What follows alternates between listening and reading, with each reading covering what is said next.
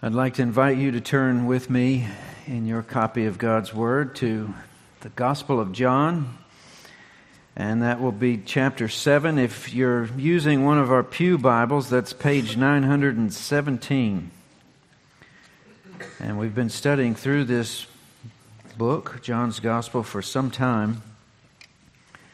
And uh, it's been a number of weeks since I've been here on a Sunday morning uh, to speak with you, and I'm thrilled to be able to do so. But I think we'll start reading in verse 1 of John 7.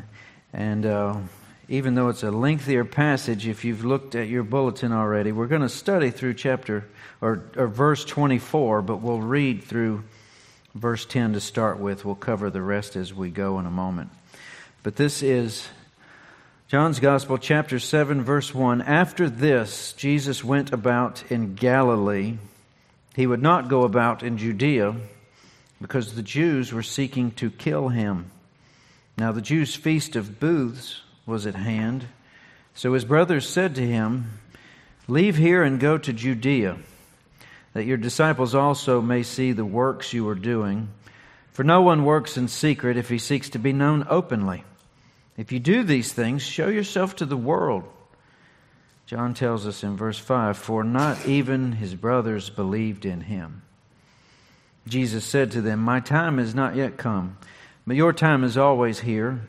The world cannot hate you, but it hates me because I testify about what or that its works are evil. You go up to the feast. I am not going up to this feast, for my time has not yet fully come. After saying this, he remained in Galilee. Let's pray. Father in heaven, we thank you for your word. We ask that you first help us to understand it. And then, having understood it, Lord, we ask that you help us to obey it. That you would use your word to change our hearts. We thank you for the time together and the study of your word. We ask this in your name. Amen. When do you suppose it was the last time that you misjudged somebody or something? We do it all the time, and it's not so hard to do. And uh, some of us are more prone to it because of our personality or uh, our own personal sense of having a handle on everything or not. Uh, some people will hang back and watch and think and maybe suspend their judgment until they know more, where others of us will jump right in and uh, we'll think we know exactly what's going on and how it happened and all those things. This passage has to do with some of that today, making judgments or making an assessment. But I think it will be of use to us if we'll acknowledge that uh, sometimes we do have a difficulty with this. And it really doesn't matter uh, the extent of whether we're talking about uh, things that don't necessarily matter, they're not a big deal, or things that matter a great deal. Uh, we're equally as prone to be this way. Uh, many of you know that I was on vacation a number of weeks ago. And uh, some of you know, I think because of a picture circulating, that I fish sometimes when I'm at the beach on vacation, and I'll do that from a kayak. Um, and I'll usually go offshore a good bit in order to to do some good fishing. And from that uh, perspective, the beach kind of all looks the same.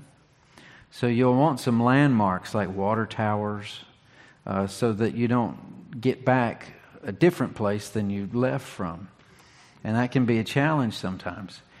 And one of the things that took place, and uh, usually my uh, my family will will watch on the live stream in Virginia a week later, so I've got at least a week before I get in trouble for what I'm about to say. But I was I had had had a good day fishing and was headed back into it. I was on a different part of the island than we usually stay. And I really have to pay attention there because I'm not as familiar with the way the houses look. And just so happened that the rest of my family, my wife and kids, were, were visiting with a couple with some children who rent on the same island, uh, but they're from Virginia. And it was right near where I happened to be fishing. Um, and then on my way back in, I noticed the place where there's no fishermen and no tents, a good place to land, because sometimes that can be a little tricky. Sometimes you might roll it in the surf and lose everything you've got, and it's a big joke. You, you want to minimize the disaster and who watches it when, you, when you're coming in if, if there are waves. But there was this woman standing right where I need to go. And she had on this uh, very colorful cover up, you know, that you wear when you're at the beach. It wasn't tie dyed, but it was lots of colors and easily seen from, from way out. And the closer I got, I'd go over here and she'd come over there, and I'd go over here, and, and I thought, what, who is this? And then this lady begins to do this dance that I've seen since I was a child.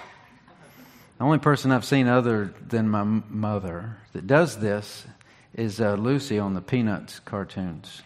Uh, when the piano's playing, and then it's my mom she's with my wife and children, and they'd figured out where I was.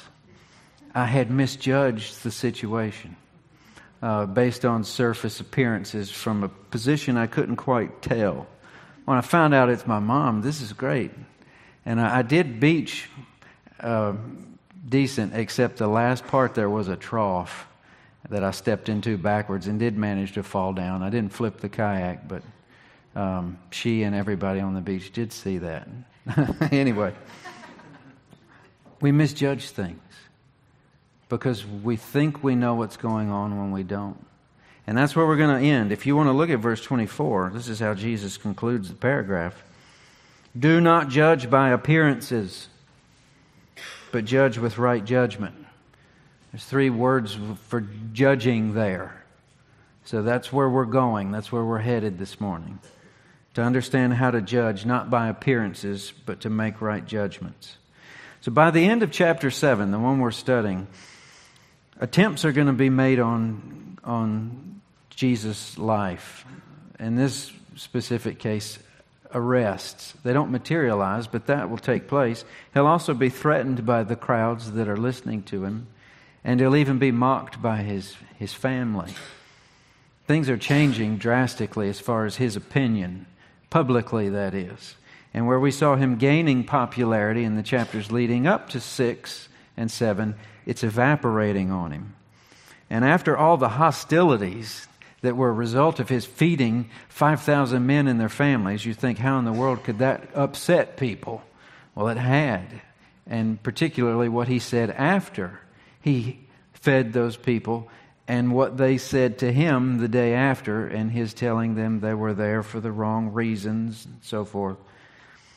Because of all this, we read in chapter 7, he doesn't walk in Judea. He stays in Galilee, and John tells us why. Because they're trying to kill him. That's one of the first times we see it here. We're going to see it a lot going forward. Ten separate times by the end of chapter 8, we're going to read of Christ's life being in danger. And most of those references will refer to their plot for an execution. So it'd be a good place to ask, what in the world happened?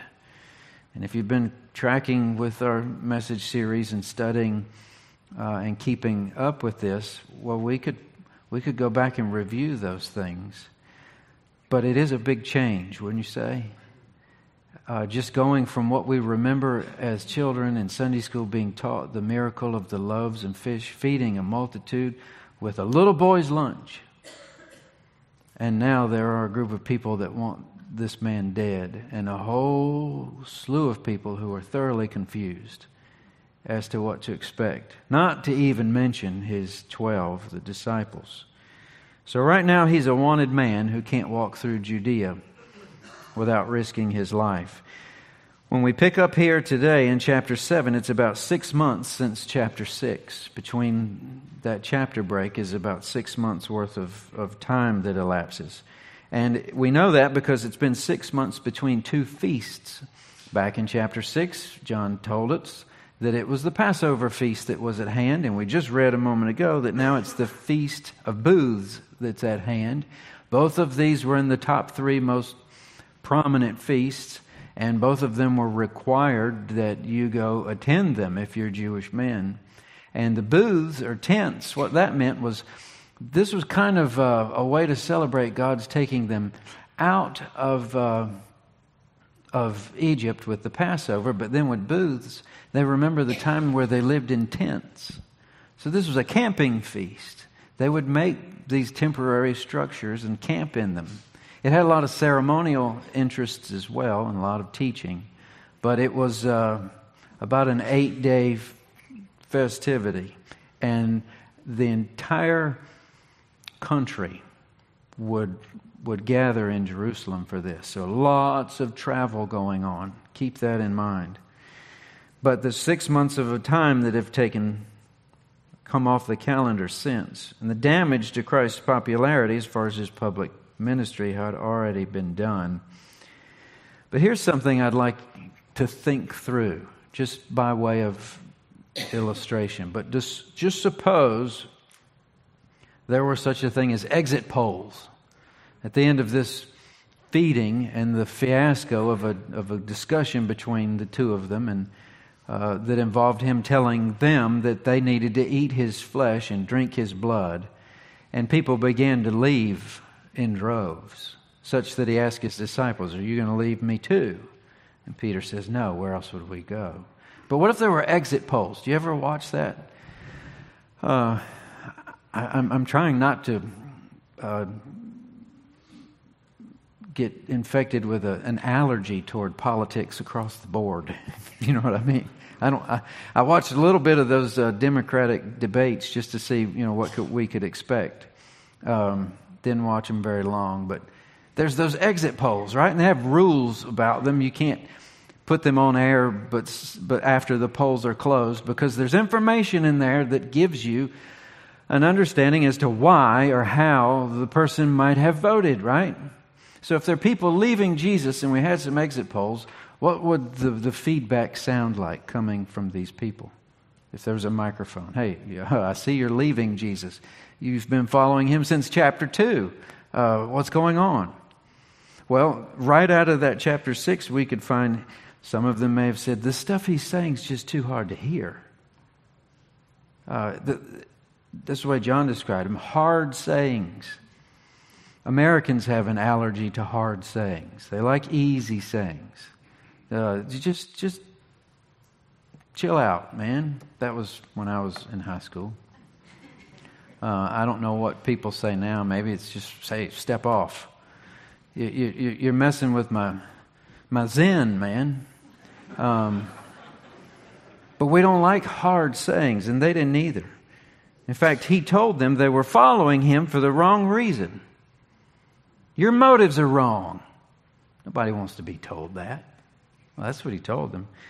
Some of them might have just went for the bumper sticker. You know, uh, I'm offended. We should have bumper stickers that say I'm offended. It seems to be everybody's offended. Well, he was offensive to them. That was the bit about drinking my blood and eating my body. And that, what was the business about? You can't come to me unless my Father draws you to me. In other words, uh, whatever hopes you had of being buddies is. you don't vote for me, I vote for you. How do you like to hear a politician say that? Forget about voting for me unless I vote for you first. I'll let you know whether or not you should vote for me. I have a list. That would be about as confusing as what these people are hearing, right? And then the real reason John gives us, they just didn't believe him. Maybe they did. Maybe they thought they did. Maybe at this point they thought they couldn't. But that's the case. They're leaving. So we see in John 6 people leaving Jesus that had followed him from the beginning of chapter 2. And make no mistake, these are the same reasons why people would not follow Jesus today. Why would people leave church? They say hard stuff there. The church is becoming more and more offensive, right? Or is it just the same Bible they've been teaching forever? People are more easily offended. I don't know. But church is a good place to get offended, especially if they're teaching the scriptures unvarnished. This business about him choosing us, you mean there's not a lot of control I have in this whole thing? These are tough things. So, by the beginning of chapter 7, what's interesting, the way John's telling or recording the story, is that his brothers have an idea of how he might regain his popularity, to reboot his public image. They've, they've got some, some suggestions for him. And we saw that in the first few verses. After this, Jesus went about in Galilee because they're trying to kill him in Judea. Verse 2 Feast of Booths is at hand. Verse 3 So his brothers said to him, Leave here and go to Judea, that your disciples also may see the works you're doing. No one works in secret if he seeks to be known openly. If you do these things, show yourself to the world. So, if this is a big feast and there are people leaving in droves, there's probably caravans going down the road. And maybe that's when his brothers decide to approach Jesus and they say, Listen, we've been thinking. You have suffered a massive uh, unliking on your social media, everybody's unsubscribing. I think you can get them back, but you have to do it the right way. And doing it out here in the, the, the sticks is not going to work. You need to go to Jerusalem where everybody is. There will be people in Jerusalem from cities you've never been to. They've never seen your face or heard your voice audibly. They might have heard the rumors. But you need to clear up what you, all this bad press from before. is a big misunderstanding, and they need to see it. You need to go down there where the cameras are, and you can patch this up. That's basically what his brothers are saying. And you kind of, there's, there's certain times where, you know, if we could pause the, the movie we're watching and just think about what that must be like to have Jesus' brothers that grew up with Jesus come to him and tell him how to fix this mess. You know, this is a guy that spoke the stars into existence. Have you ever been doing something and somebody comes along and they think they can help you do what you've done a lot. It's kind of your thing. And you know that they don't know what it is they're trying to help you with. I don't even, that'd be the grandest example of that I think there ever was in all eternity. Jesus' brothers are going to give him advice. But that, that's what we're looking at. And uh, I wish we could hear the tone of their voice or his voice and how he responds. But everything they said on a human level was reasonable, it made sense. That's what we would do, right? If, if, if you've got a, a, a public relations committee that's worth a hoot, if you've made a mistake, they can map out a, a plan for you to fix it but it's going to involve some work. But that's not what's been done because this is exactly what Jesus wanted said and how he wanted it said. It's just not what they would have done or said. So it doesn't mean that they were hostile to him, that John tells us that they don't believe, but it does help us understand why there's a difference in what they say to do, go to the feast, and what he says, I'm not going to the feast. They still don't believe him. That's another scary thing to read. If the people that grew up with Jesus don't believe that he's God's son, what hope do we have 2,000 years later? It's going to be uphill. We've got more of the story here, but it's going to involve the same faith. Does kind of fit together with some things that were said in different passages where Christ's mother and his brothers go to him, try to get them to come home from his work because tensions are rising, and they actually say he's beside himself. Let's go get Jesus. He's gone off the deep end. He's going to get us all in trouble or thrown out of the synagogue. It kind of fits with what's going on here. Jesus tells them, though, just like he told Mary at the wedding feast in chapter 2, when she asked him to do something that it wasn't his time to do, he said, It's not my hour. It's not time for that. But then he says that they should go to the feast, that it wouldn't be a problem for them to go to the feast because the world didn't have a problem with them. But if he tried to go to the feast, it would be a problem because he has a problem with the world. And because he has a problem with the world and calls them sinners, they have a problem with him because they don't like to be called sinners. So that's what that exchange means between the two of them. But here's another point we could pause it and maybe think between the lines. What does that say about the separation between Jesus and his brothers? He can't go to the feast because the conflict stirring there in that big town is a very result of him claiming to be God and telling them that they misunderstood their Bibles as far as their traditions. Got him in big trouble. But his brothers, y'all go on down there. There's no problem with you. In other words, his brothers are more like the world than they are like him, even though they shared similar genetic material. But this separation has to mean something. Don't overlook that. Jesus is a human. What, is it, what does it mean when you're on separate pages than people that are very close to you? And the things that you say to them um, have to be carefully put together. It made me think, reading some of the study material for this, wonder if there's anything involved in that passage of Scripture where we learn that Jesus was tempted in all ways, just like we are, yet without sin. We have problems with that, don't we? We know what it is to feel the pain of a disjointed family or friends or being misunderstood. And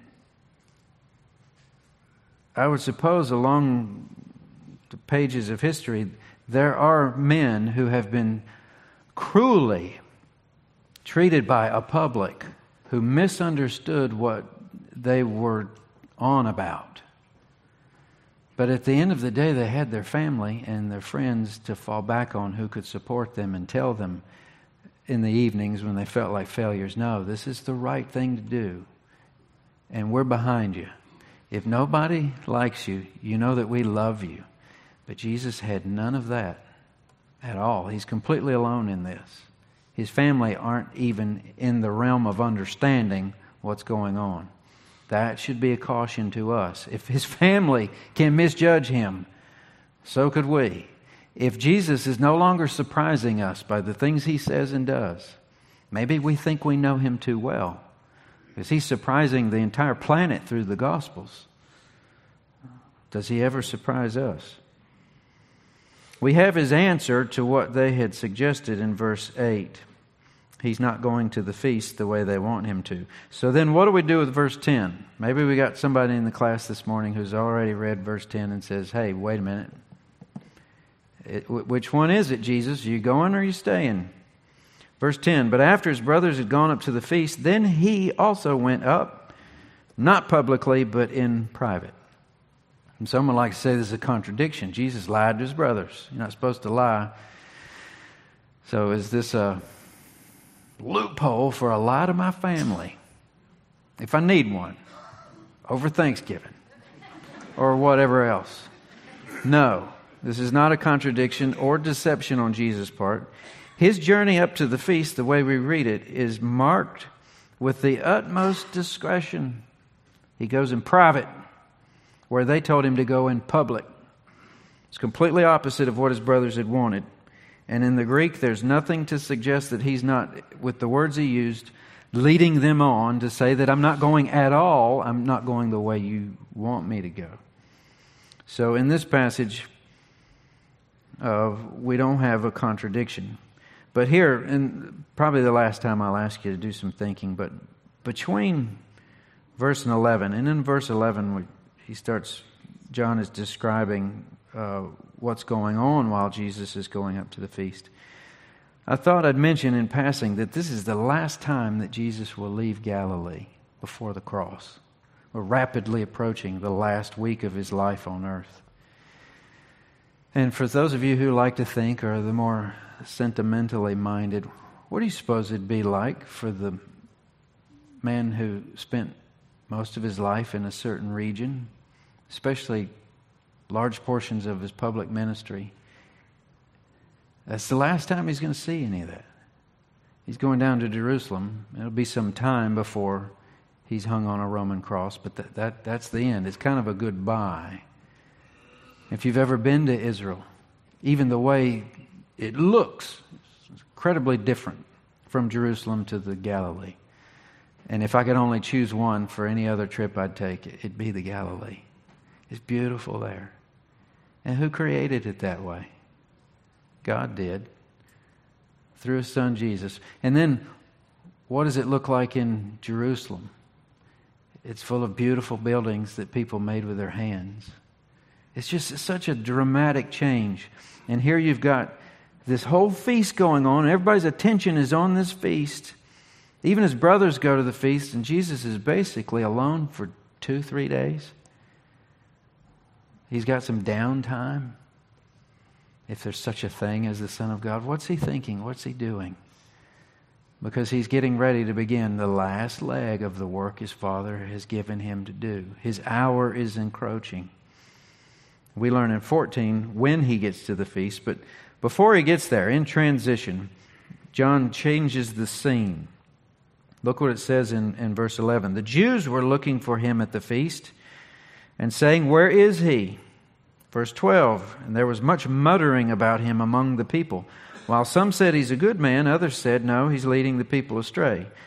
Verse 13. Yet for fear of the Jews, no one spoke openly of him. So he's a popular character. Everybody's talking about him. But they're all talking about him quietly. Uh, this verse speaks to the extent of the growing hostilities. Fear of the authorities is preventing free and open discussion. You ever feel like your free speech, even though this is a free country, and you can say what you want to say, and some people say things they probably shouldn't say, use that for the wrong reason, but are there things we can't talk about now? Do you feel that on, uh, on the up or on the down? Is that trending up or trending down? There's certain things socially, culturally, we probably shouldn't talk about. Not because it's right or wrong, it's because you're going to get some chin music for it. This isn't chin music. They could get in big trouble by being on the wrong side of is he a good guy or is he drawing people astray? But that's the extent that it had gotten. Nobody's talking publicly, everybody's talking secretly about what to do about Jesus. And that's the environment he's going to make the scene in.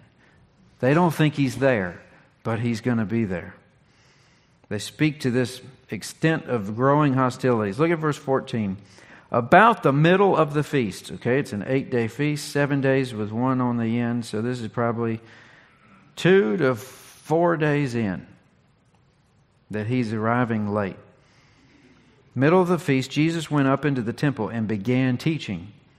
Here's what happened. The Jews therefore marveled, saying, How is it that this man has learning when he's never studied? That's one thing most college students would love to be true. But it only works for the Son of God. We have to study. So Jesus answered them, My teaching is not mine but his who sent me, if anyone's will is to do God's will, he will know whether the teaching is from God or whether I'm speaking on my own authority. So let's try to understand what he's saying to these people, but make sure we understand the setting first. We know how long he's waited. It's the middle of the feast, and though he'd come very carefully as to not alert anyone to his presence, he couldn't have picked a place more public than the temple in the middle of this feast. So, out of nowhere, he's in front of everyone.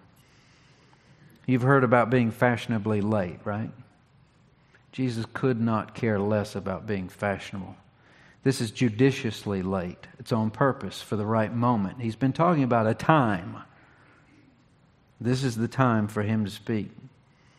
The reaction of the crowd shouldn't surprise us.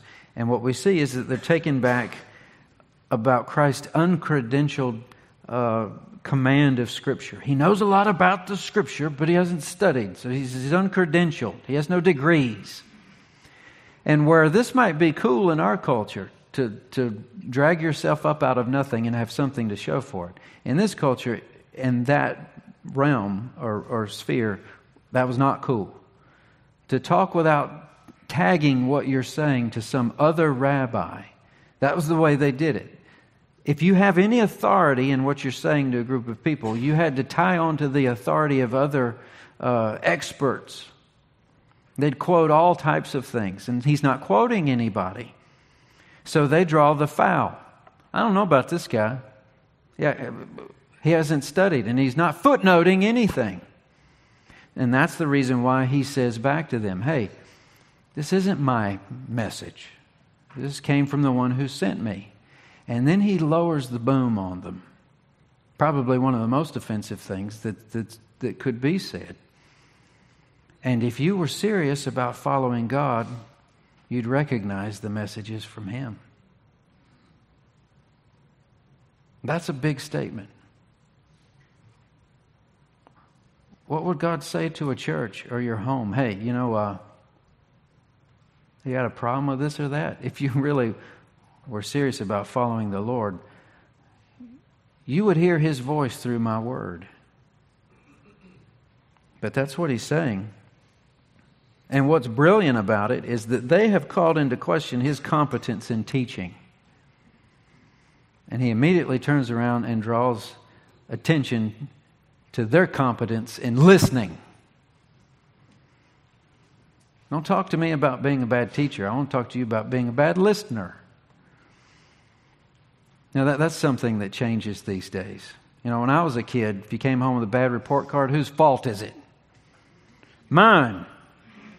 Sometimes these days, come home with a bad report card, whose fault is it? The teacher. They're not teaching the way my child likes to learn. I have to see somebody about that. Well, maybe that's similar to what's going on here. But he says in verse 18, he says, You don't want to do the Lord's will. So none of what I says makes sense to you. The one who speaks on his own authority, verse 18, seeks his own glory. The guy who footnotes everything is in with the other guys who just want to make their footnotes said more often. but the one who seeks glory of him who sent him is true, and in him there's no falsehood, so he can be trusted. Verse 19 Has not Moses given you the law? Yet none of you keeps the law. It'd be about the same as me coming to church this morning and starting out not with a description of what happened on vacation, but saying, you know, uh, you're in church and the church studies the Bible, but none of you obey it. He said, Moses gave you the law, but you don't keep the law. So he's saying inflammatory things. Nobody sleeps through this message on that day. And then he says, Why do you seek to kill me? And this is where it seems the crowd snaps on him. The crowd answers, You have a demon. Who's seeking to kill you? It's like they're finally just looking at each other going, What, what is he talking about? He's crazy. Who, he, who wants to kill him? I don't want to kill him. You want to kill him? He's demon possessed. That's the way you would say somebody's crazy in that culture. They don't use that much today. Somebody cuts you off in traffic. You're demon possessed.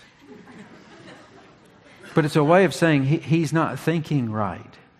So the very same thing that happened after the, the, the feeding of the 5,000, when everybody, what is this? It's, it's getting out of hand again, it seems.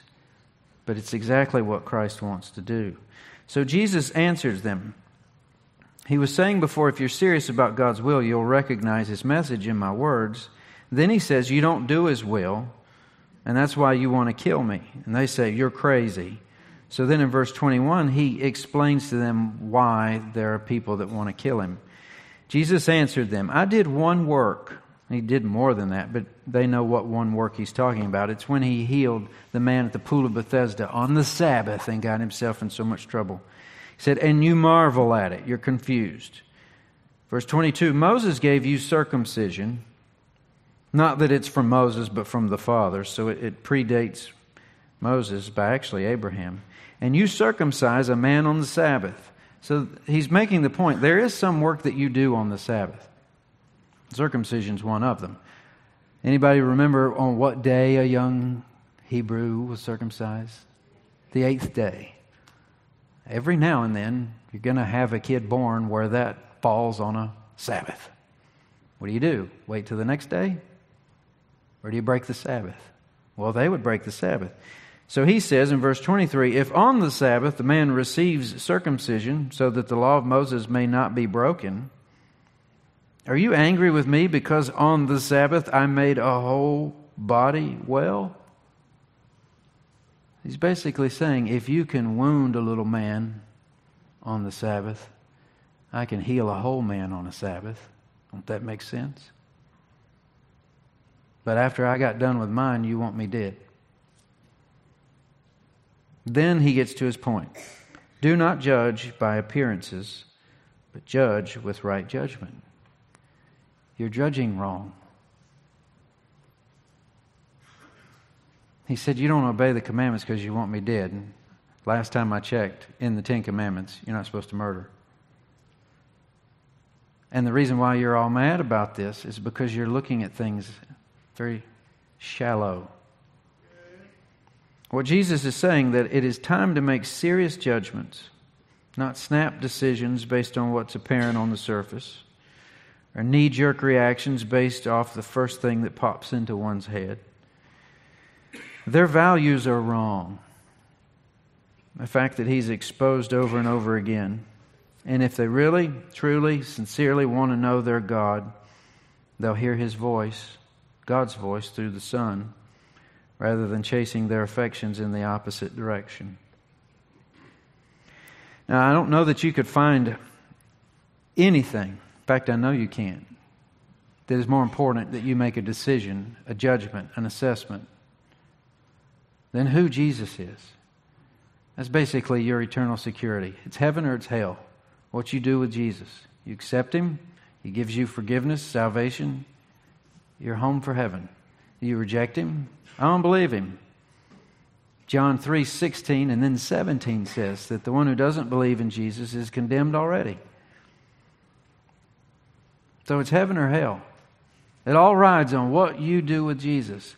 And droves of people are making this judgment. Some correctly, most the wrong way. Our standing with God has everything to do with one decision, one judgment, what we've done with Jesus. And to know what to do with this passage, because it, it carries on from here. These are building one on another. But for us, end of October, it's almost 2020. What do we do with this? Well, some passages are easier to put into points and easier to have things to take home with, but I thought maybe it'd be best to just try to see who we're most similar to in what we've seen in the passage. There's basically three groups of people other than Jesus. The first was the authorities. John uses the Jews to describe those that are in authority and the ones who've actually put together their intentions to kill Jesus. And I hope there's nobody in this room who are like the Jewish authorities that want Jesus dead. We can probably scratch that off our list, but we can learn from them and that they were the ones who were most rigidly against anyone who would claim to be like God. That's why they want him dead. The only problem with that is he is the Son of God. So they're wrong. How does the statement go? There are none so blind as those who know for sure that they're correct. So that's, that's the most blind out of this group. Then you've got the Jews that John describes as pilgrims. They're all just coming in for the feast. Some of them would have been from Galilee and known Jesus. Maybe his brothers are there. They're supposed to be there. Maybe they're there listening to him. But there would be other Jews from places Jesus had never been before. So that's why some of them could say, What's he talking about? He's demon possessed. Well, they don't know very much. They don't know the background. They don't know about the Jews who have decided that they want him dead. So maybe their, uh, their blindness is different. But Jesus is telling them, specifically them, make your judgments based on reality, below the surface, what's going on. We've got a whole group that want my head because they don't understand God's law and this little technicality on breaking the Sabbath. I made the Sabbath. So their judgments are based on something that, that, that's faulty in the first place. But then there's his brothers who seem to probably be in one of the more precarious positions. They're not the authorities who want him dead, and they're not the pilgrims who've never met Jesus. They grew up with him. So they're in a, a vulnerable spot, more so than any of the rest. Familiarity might be the one thing that's their biggest stumbling block. Because the, the authorities think they've got figured out as far as what he's saying publicly. But his family grew up with him. He did everything they did. He's a little older than them. But what they're doing in this story is not unlike what we've probably tried to do, and many times over the course of our relationship with Christ or our uh, journey as a Christian. They try to help him out. They want him to be successful. But when it came down to it, they were actually more like the world than they were their brother. I mean, I don't know of any self respecting Christian who wouldn't give a thumbs up to churches and people that go to church and Christian radio, and we could use another Narnia movie or two. That's good for Christianity. Yeah, we'll pray for Billy Graham. Hope all that goes well. And uh, we'll go to church and maybe volunteer and do some things. And don't think that I'm being a smart aleck here. But at the end of the day, when we're sitting down with each other or at restaurants or whatever else. If Jesus were to pop in on what we're saying or what we're doing or what we're thinking,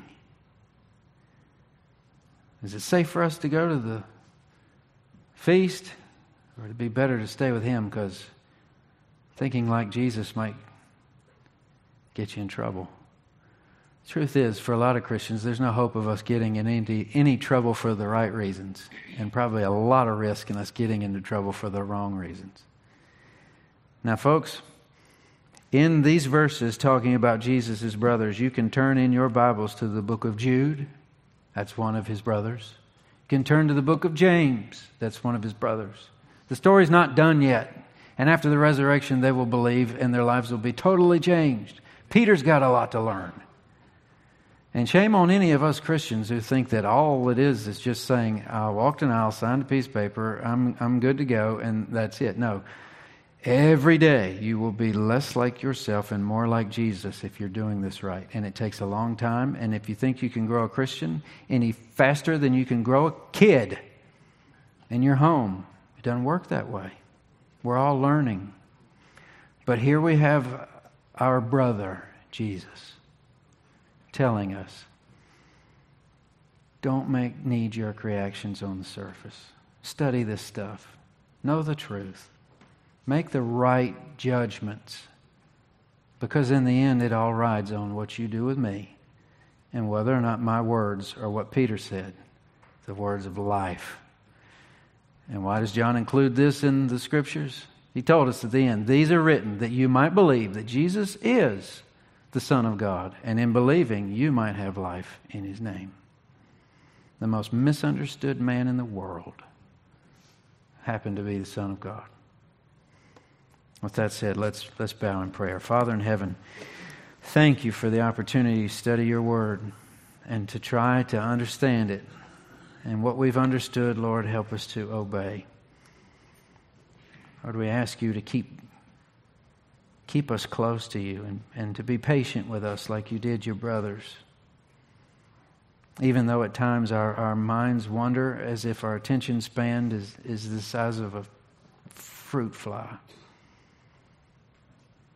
Lord, help us with our judgment that we'd make the right decisions and the ultimate decision to follow you